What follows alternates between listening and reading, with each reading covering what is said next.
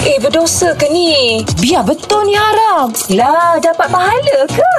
Guana tu, Ustaz. Ui, sekarang ni musim ni Syah tak menentu eh Kejap panas, kejap, kejap hujan eh Betul betul. Tapi kalau ma- masa musim panas tu Hmm. Aku semayang kadang-kadang Aku tak pakai baju Oh, seksi. Oh, jangan janganlah fikir seksi. Sekarang ni aku nak tanya pendapat. Eh, tak nak tanya pendapat mu, tanya pendapat ustaz. Ah, Ah, Kita Ah. dengan ustaz kita.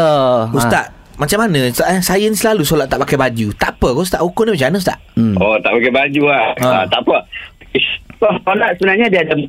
Yang pertama, masuk waktu. Hmm. Hmm. Mayang waktu masuk. Hmm. Hmm. Kemudian, hilangkan najis. Nah, ambil uduk dan apa semua. Kemudian menghadap kiblat. Yang keempat adalah menutup aurat. Hmm. Hmm. Selagi mana dikira menutup aurat, pusat sehingga ke lutut. Jangan pusat dengan lutut kan? Hmm. Hmm. Pusat sampai ke lutut. Lutut termasuk, pusat pun termasuk. Ah. Maka solat tu sah. Tak pakai baju ke, nak pakai apa dia, seluar katok bawah pada lutut ke, tak ada Hmm. masalah. Cuma Ah. bang ni kita kata makruh lah. Yelah. Makruh tanzihi iaitu meninggalkan perkara lebih afdal iaitu pakai baju. Pakai baju lah seh. Takkan panas. Ah, kipas tak ada seh. Aduh, Ah. Oh, tapi Ah. Nak kawal kipas kan pun boleh. Amboi Dah lah nak semaya tolong kipah pula Ha. ha. Tak apalah Syah Okey Ustaz lepas ni saya pakai baju comel eh Kalau. Kelah. Terima kasih ya ustaz.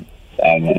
Ada persoalan dan kemusykilan agama? Dengarkan Guana tu, Ustaz. Setiap Ahad hingga Kamis, jam 6.20 pagi. Hanya di Gegar Pagi.